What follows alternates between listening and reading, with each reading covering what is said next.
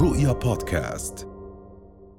أهلا وسهلا فيكم ببودكاست لقاء اليوم. حلقة جديدة مع ضيف جديد. خليكم معنا.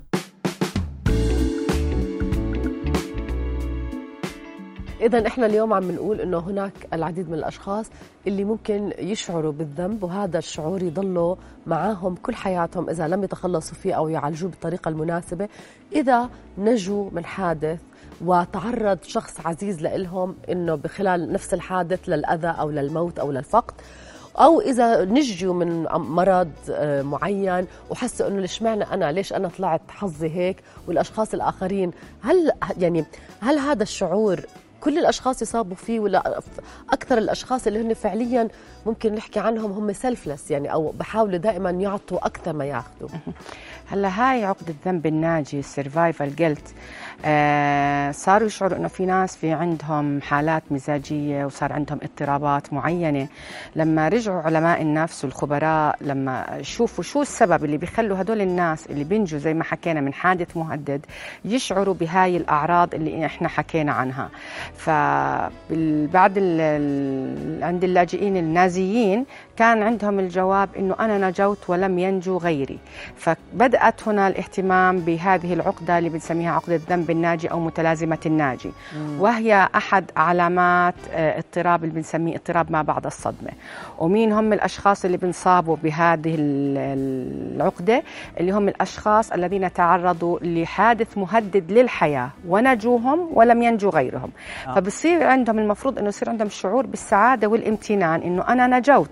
لكن حياته تصبح أسوأ يعيش الحالة الألم اللي عاشها الذين لم ينجوا وبالتالي بتصير عندهم مش قادر يكمل بحياته بصير عنده مشاكل سواء جسدية أو نفسية. فهون هاي بنسميها عقدة ذنب الناجي اللي بتصيب مثلا الناجين من أمراض مثل السرطان أو الناس اللي بيتعرضوا لحادث سير وبيموت أحد أفراد الأسرة أو الأصدقاء أو الناجين الآن من أحداث الحروب في غزة أو في سوريا أو في غيره من البلاد في العالم.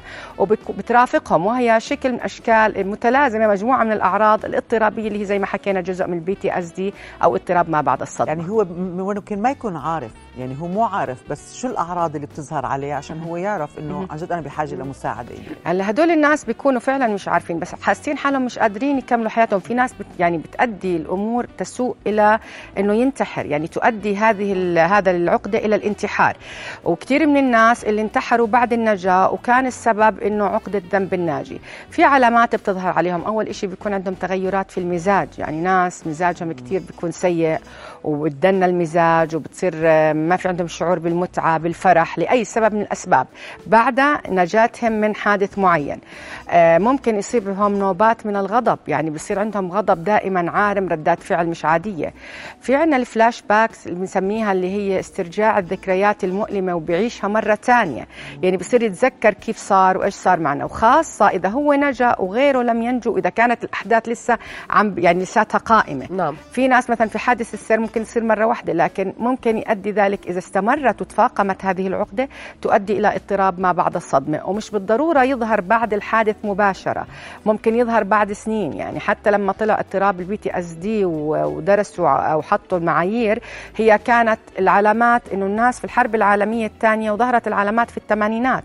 فلما رجعوا لقوا إنه هدول عم بيعملوا استرجاع للذكريات عندهم اكتئاب في ناس انتحروا. في ناس ما قدروا يكملوا حياتهم بطريقة طبيعية فكان اضطراب ما بعد الصدمة. فهي شغلة كتير يعني آه، مؤلمة والإنسان ما بيقدر يكمل حياته واللي حواليه بصيروا مثلا مرات يلوموه. هو ما بدنا نلومه لأنه هو في هذا علامات اضطراب ما بيقدر يتحكم فيها إلا إذا هو عرف يعالج حاله أو آه، أخذ الإجراءات والاستراتيجيات أو آه، شاف مختص أو طبيب ساعده إنه يخرج من. هذه الحالة النفسية. تمام. اليوم عم بتقولي إنه ممكن تاخذ سنوات لحد ما نقدر نستوعب إنه هذا عم بيصير معنا ولكن إذا قرر أنه يكون في هناك نوع من أنواع العلاج هذا العلاج قديش ممكن يستمر؟ قديش بعد سنوات ممكن آه، آه، بتغيير حالته النفسية. هلا العلاج بيعتمد دائما على الشخص المتعالج والمعالج وطريقه العلاج المستخدمة. هذا إذا لجأ لمختص. هلا في ناس معينة ممكن تقول لك أنا في حالة من الكرب حالة من عدم الشعور بالمتعة. أنا بحالة تغير مزاج سيء. وهي علامات اللي هي عقدة الذنب الناجي. ممكن ناس يشتغلوا عليها لحالهم. في ناس إحنا ممكن نقدم لهم من خلال مرات بنعمل ورشات عمل للمنظمات اللي بتعرضوا لهذا النوع من الاضطراب بنعمل لهم التوعية. فبنقول لهم مثلا من ضمن الأشياء اللي هي تمارين التنفس استراتيجية كثير مهمة لاستخدامها في حال إنه لما تحس حالك إنه أنت مخنوق استرجاع الذكريات آني وحالي ومؤثر. فإحنا لما نفصل الدماغ عن هذه التجربة المؤلمة بنعمل مثلا اللي هي زي ما حكينا تمارين التنفس ممكن نعمل استرخاء سواء الاسترخاء الجسدي والذهني.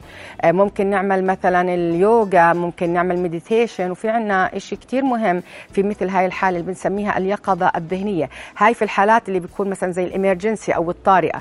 لكن العلاج الحقيقي لمثل هذه الاضطرابات هو ال CBT أو العلاج المعرفي السلوكي بوجود مختص. حتى نرجع نظبط الأفكار الموجودة اللي سببت بهاي المشاعر هاي الأفكار بنرجع بنعملها تعديل في الدماغ وبنرجع نظبط المعتقدات الخاطئة أو اللي بنيت في دماغه. لأنه أول فكرة بتنبنى لماذا نجوت أنا ولم ينجو غيري؟ يمكن أنا ما قدمت بما يكفي حتى هو ينجو. يمكن أنا كنت السبب خاصة إذا في حوادث سير. أو آه، فبصير يسأل حاله يلوم حاله على هذا الشيء اللي نجا فيه وغيره لم ينجو. حتى مش بس في الحوادث اللي بنسميها مهددة للحياة بشكل آه، سريع ومفاجئ. أحيانا البطالة أحيانا فقدان عمل. لما بني آدم يكون مع في مثلا مؤسسة وزملائه مثلا يتفنشوا. ممكن هو يصيبه هذه العقدة. ممكن من حالة الفقر الانتقال من حالة الفقر إنه الناس ضلوا اللي أنا كنت عايش معهم بيعانوا من نفس الفقر وأنا طلعت منه ممكن كمان ما يستمتع بحياة لوجود عقده الذنب الناجي.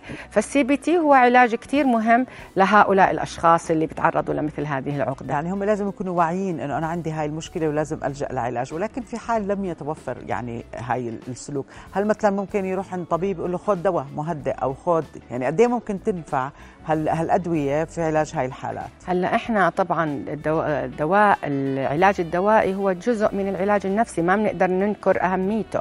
في حالات معينة لما الإنسان يصبح بحالة اضطراب للمزاج بتأثر على حياته تخليه يفقد وظيفته يخسر علاقاته هون أكيد بده يكون في تدخل دوائي. يعني بده يكون المعالج النفسي بالإضافة للطبيب النفسي بدهم يشتغلوا كفريق لمعالجة مثل هذه الحالة. آه، هلأ إذا كان البني يعني الشخص شعر بالم المشاعر وبدا المعالج النفسي يشتغل عليها وبدت حياته تمشي ممكن ما ياخذ أدوية. لكن في حالات معينة ومش بالضرورة تكون severe أو شديدة حتى يأخذ دواء. ممكن تكون طريقة العلاج أسهل لما يكون في طبيب نفسي آه، بتدخل بالعلاج الدوائي. بالإضافة للعلاج النفسي وله أكثر من طريقة.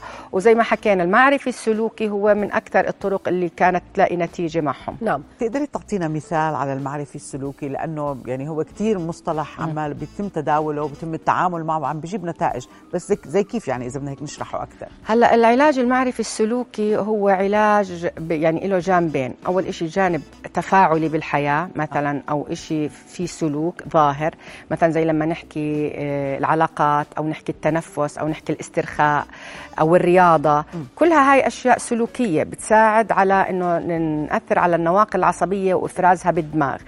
آه طبعا هاي بتريح لكن الأساس بيكون عندنا بتغيير المعتقدات السلبية اللي بتسبب المشاعر. إذا بنيجي للمشاعر بنشوفها بنلاقي إنه سبب الشعور هو فكرة. يعني مستحيل يجي شعور لإنسان إلا إذا كان أفكار. هاي الأفكار ممكن تكون ملاحظة أو يعني مش شايفينها أو ممكن تكون مخفية. هاي اللي بنسميها الأوتوماتيك ثوتس أو الأفكار التلقائية اللي بتيجي من المعتقدات. إحنا كيف تربينا؟ عشان هيك يمكن قبل شوي كنا نحكي تحت آه. الهواء إنه كل الناس بنصابوا. هم الناس اللي بيكون عندهم تشوهات أحيانا معرفية من الطفولة. مشان آه. هيك مش كل حدا بتعرض لمهدد للحياة. ما يهدد حياته نعم. بصيبه العقدة. في عنا آه، بالعكس في شغلات ممكن يكون لأنه هو هش ممكن متعرض لل child abuse أو مثلا ممكن هذا يكون الشخص في عنده آه، مشاكل بالتفكير فبيكون أسهل إنه ينصاب بمثل هذه الاضطرابات إذا كان في عنده أساس هش أو ضعيف أو مشوه خلينا نسميه. وبالتالي العلاج المعرفي السلوكي بياخذ وقت من المختص إنه في عنا بيكون سجل أفكار إنه البني آدم يمكن ما يكون بيعرف أصلا أفكاره بنخليه يتعرف على أفكاره من خلال ال self awareness وبالتالي بنبدأ نغير هاي المعتقدات مع الوقت. يعني ننقل من اللاوعي للوعي الأفكار اللي إحنا بدنا إياها أو من الوعي للاوعي عشان هو ما يكون يتأثر بطريقة آه، غير واعية بأفكاره المشوهة اللي بتسبب له مشاعر سلبية. شكرا جزيلا لك دكتورة نهاية. شكرا لوجودك معنا شكرا يعطيكم العافية. رؤيا بودكاست.